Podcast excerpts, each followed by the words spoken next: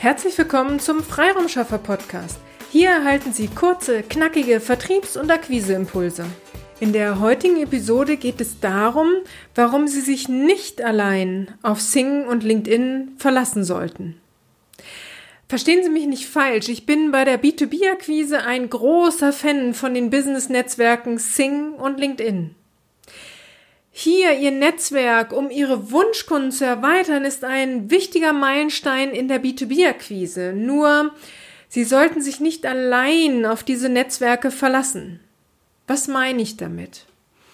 Stellen wir uns einmal vor, dass Sie Ihr Netzwerk in, nehmen wir mal LinkedIn, mit all Ihren Kunden und vielen, vielen Wunschkunden bereits gefüllt haben. Sie sind aktiv äh, und posten und schreiben Nachrichten an alle in ihrem Netzwerk. Und jetzt passiert das, was wir nicht für möglich halten. Aber LinkedIn ändert seine Funktion. Nehmen wir mal an, Direktnachrichten können Sie nicht mehr an Ihre Kontakte versenden. Und für jedes Posting müssen Sie zukünftig Geld bezahlen. Nehmen wir dies einmal an. Also äh, ich weiß nicht, dass es so geplant ist. Also äh, nur nehmen wir mal dieses Szenario so an. Dann wären ja ihre Akquisemöglichkeiten extrem eingeschränkt. Beziehungsweise müssen sie viel Geld dafür bezahlen, um ihre Kunden und Wunschkunden zukünftig noch erreichen zu können. Wie gesagt, ob dies wahrscheinlich ist, dass äh, LinkedIn oder auch Sing eine solche Einschränkung einführen würden, ist jetzt nicht der Punkt, sondern ich möchte Ihnen vielmehr vor Augen führen, dass Sie abhängig von diesen Plattformen sind. Meine Idee bzw. mein Wunsch an Sie wäre daher, dass Sie sich nicht auf Sing und LinkedIn allein verlassen, sondern sorgen Sie dafür, dass Sie sich eine eigene E-Mail-Liste mit Ihren Kunden und Wunschkunden aufbauen. Wenn Sie eine eigene E-Mail-Liste haben, können Sie immer dann, wenn Sie es wünschen, aktuelle Informationen an Ihre Kunden und Wunschkunden senden. Oder auch Akquiseaktionen starten. Der Versand mag bei dem einen oder anderen Anbieter zwar auch Geld kosten, aber diese Liste mit den Kunden bzw. Wunschkundendaten gehört Ihnen. Damit sind sie unabhängig von irgendeiner Plattform und können selbst über ihre Akquiseaktionen bestimmen. Wie Sie eine solche E-Mail-Liste DSGVO-konform erstellen können, werden wir in einer extra Episode beleuchten. Dies würde jetzt hier zu weit führen.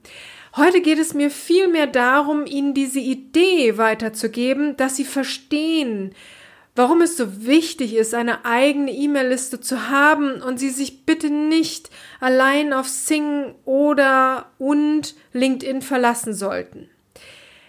Ich hoffe, Sie fanden diese Tipps ähm, für sich hilfreich und inspirierend, ähm, sich mit einer eigenen Liste auseinanderzusetzen bzw. damit loszulegen.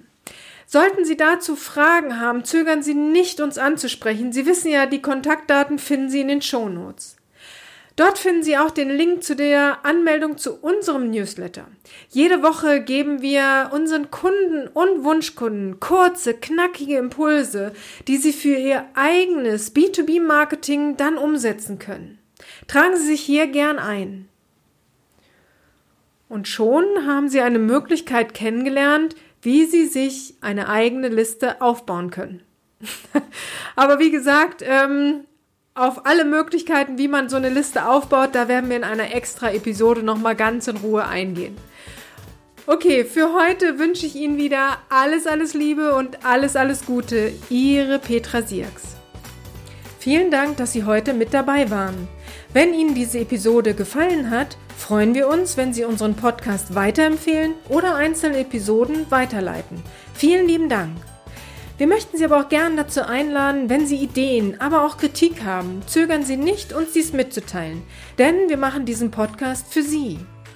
Wir freuen uns auf Ihr Feedback, Ihre Bewertung bei iTunes und vor allem, wenn Sie unseren Podcast abonnieren und bei der nächsten Episode wieder mit dabei sind. Bis dahin, Ihre Freiraumschaffer.